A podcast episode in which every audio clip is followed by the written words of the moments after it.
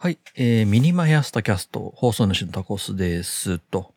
はい、今日はミニマイアスタキャストなんで短めなんですけど、えー今回は、えー summary fm、えー昨日、えー配信したサマリ FM を使ってみましたっていうものの続きとなります。はい。あれからいろいろ試しまして、余計にわからんくなったっていうのが本音。うん、なんですけど、まあ、現状報告ですよね。をしたいかな。まあ、あれからいろいろ、いろんな、えー音声ファイルを入れ込んでみたんですが、なんかね、入れるタイミングなのかもしれないとか思い始めて。あの、確かに2つ入れた、え3つのうち2つ入れたやつは6分以上あって、で、そのどちらも6分目、6分、きっちり6分で、それ以降が、えーまあ、切り飛ばされていたというか、なんか変な文字列が入っていたみたいな感じになったっていう話を、えー昨日したんですね。で、もしかしたらそこで、えー6分というのが、もしくはもう一つのキーになっていて、それ以降は、こう、えースタンド FM、まあ、サマリー FM の方で契約外というか、まあ、そういった感じのものをやってるのではないかというところで昨日は終わったんですけど、えー今日はまあいろいろ別の音声ファイル試しまして、えーそうではないのかもしれないみたいなね。余計わからんくなったっていう話なんですけど、とりあえず他の音声ファイルを入れてみたところ、うまくいく、その6分以上でもうまくいく音声ファイルもあれば、あのうまくいかない音声ファイルもある。うん、で、うまくいかなかったとしても、そのうまくいかないの方法が、方法っていうか、うまくいかなさっていうのが、えー広告だっけ？えー何かしらを、えークリックしてくださいとか、編集してくださいとかじゃなくて、なんか途中からその文字起こしが日本語から英語に変わったりだとか、何度も同じ文字列、同じ言葉が何度も何度もリフレイン、あの、繰り返されているとか、っていうような不具合でが出ているという感じです。うん。今僕が目の前で見てるのが、あの、ポトフさんとやった、えー、ウィキペディアを覗いてみようっていうね、日本ポッドキャスト協会でやった、えースペースの配信なんですけど、えーそれを今入れ込んでみたんですよ。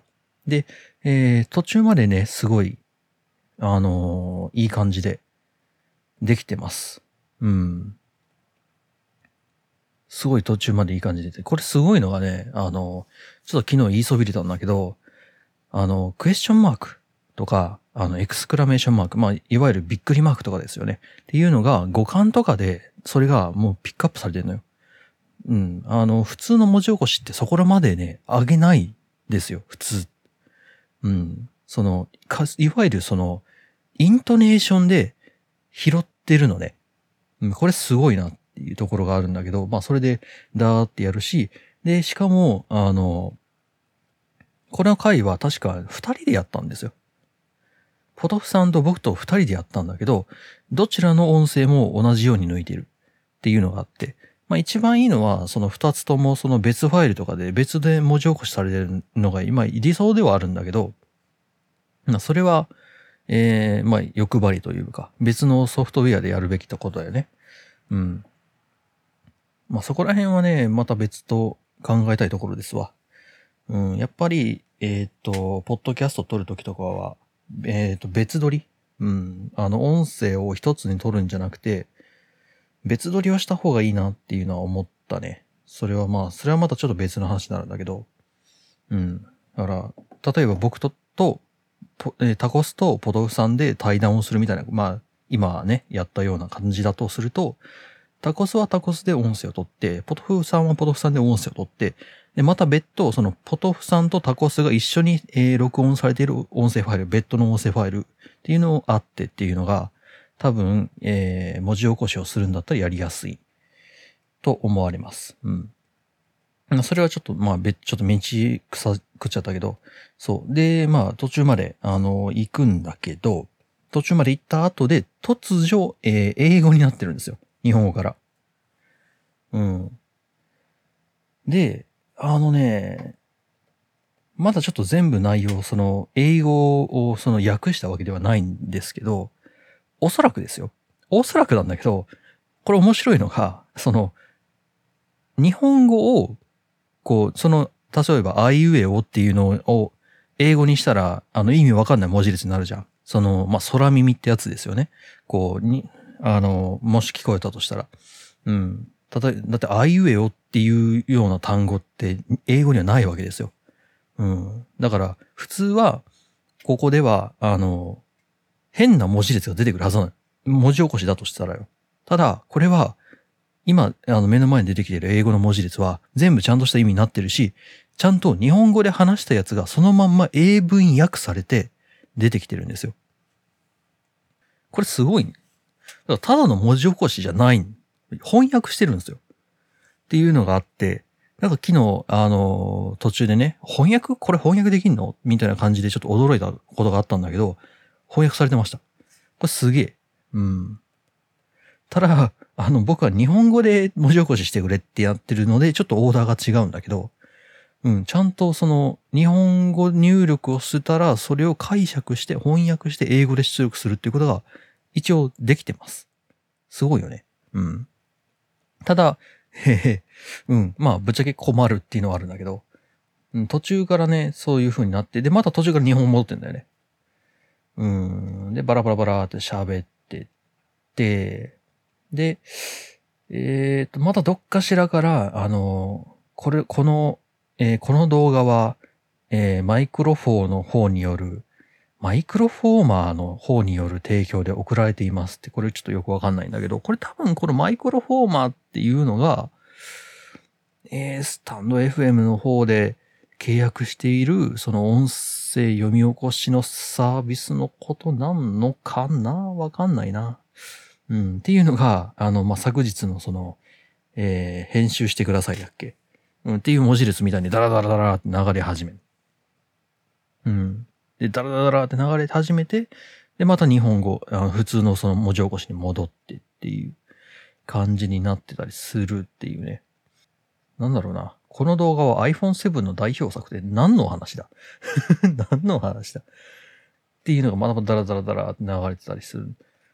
っていうのが、まあ観測できたりしたんですね。うん。で、しかもこれ55分の動画なのさ。動画っていうか音声なのね。それが、そう、4分53秒。だからご約、約5分で、1時間よ ?1 時間の音声が約5分でキュッて文字起こしされてるんだよ。それもうそれだけでもすげえありがたいのさ。っていうところもあり、うーん、まあちょっとね、まだわからんっていうのがある。分とかどうのこうのっていうよりは、長い音声を文字起こしすると、問題が発生しやすいっていう風に言った方が正しいのかもしれない。そう、長ければ長いほど、その間、その、まあ、要約を、え処理を回してる時に何か不具合が起こりやすいのかもしれないね。まあ、結果的には昨日と同じ結論になるんだけど、えー6分とかっていう比較的短めの、えー音声の文字起こしであるのであれば、多分、その間の処理の間で不具合が起こることが少ないっていう、まあ、単純に確率論の話なんですけどね。どこで不具合が起きる、起きるのか。たそりゃあね、その長めのその音声だったら、まあ、不具合が起こる確率が高いですよっていうだけの話なのかもしれない。いや、でも、すげえよ。すごいよ。うーん、すごいなぁ確かに、確かに、あの、意味不明な文字列が間にバババって入ってきたり、途中で英語に、日本語から英語にと勝手に変わったり、ね、するのはするんだけど、ねえ、55分がよ。5分ですよ。すごいよ。11分の1だぜ。これ普通に、その、僕が前までやってた方法でやると55分びっちりかかってる。びっちりかかってるけど、うまくいくかどうかは運次第みたいな。うん。その途中で変な音声とか入ったら、ね、そこで文字起こしは変な方向転がるし。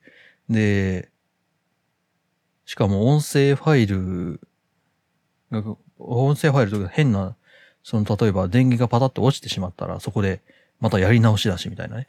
いうすごい不確実で、かつ時間がかかるような文字起こしという作業を効率にぶち込んだら、確かにまだ不具合は多いんだけど、すごく簡単にやってくれるっていうのはすごいありがたい。っていうのは、まあ、昨日と同じ感想かな。ただね、やっぱ、やっぱり、英語で使うのを前提としているのかなスタンド FM ってどこの会社だっけ？日本だっけ？韓国だっけ？日本だったと思うんだよね。ただ、これを使うのは、ああ、スタンド FM って、やっぱ東京の渋谷にその株式会社スタンド FM ってあるんだけど、これがあのスタンド FM の本社なのかちょっとわかんないな。でも多分日本の会社だと思うんだよな。うん。だったと思うんだよ。うん、ただ、うーん、ほん要約する、要約する言語だもんな。文字起こしがメインじゃないのか。うん。もしかしたら、まあ、昨日ね、あのー配信した中で最後の方に、これを使ってスタンド FM さんは何をやりたいのかちょっとわかんないなって話をしたんだけど、もしかして、これを使って、日本語のポッドキャストとかを海、じゃ日本語のその音声コンテンツを海外にも出していきたいのかな？っていうふうに今ちょっとこれを見てて思った。うん。その、やっぱね、パイが少ねえのさ。言うて。言うて、日本人、てか日本語が話せて、で、日本語が、まあ、聞けて、で、かつ、そういう、こう、スタンド FM とかさ、そういう音声コンテンツを楽しめる人って、あの、もうほぼ日本人しかいないわけよ。うん。日本人しかいない。ほぼほぼもう。そりゃね、その、海外にもね、日本語好きで、日本語とか日本好きで、日本語喋れます、聞けますっていう人がいるかもしれないんだけど、じゃあ日本のポッドキャストを好んで聞くかっつったらまた別の話だと思うのね。多分自分のところの国のポッドキャストとか音声コンテンツを聞くよ。うん、その方が割合多いよ。うん、そこに対して、こう、アプローチをかけることになったら、もうパイがものすごい増える。じゃない。あの、まあ、取らぬたぬきの川山用的な話ですけどね。うん。っていうところを、そういうのを考えて、こういったものを出したのかな。わかんないな。うん。まあ確かに、そういうのであれば、納得ができるんだよね。その、ほえー文字起こしじゃなくて、要約するっていう風に書いてある。うん。音声ファイルを AI でテキスト化、要約って書いてあるのね。このサマリー FM の一番上に。うん。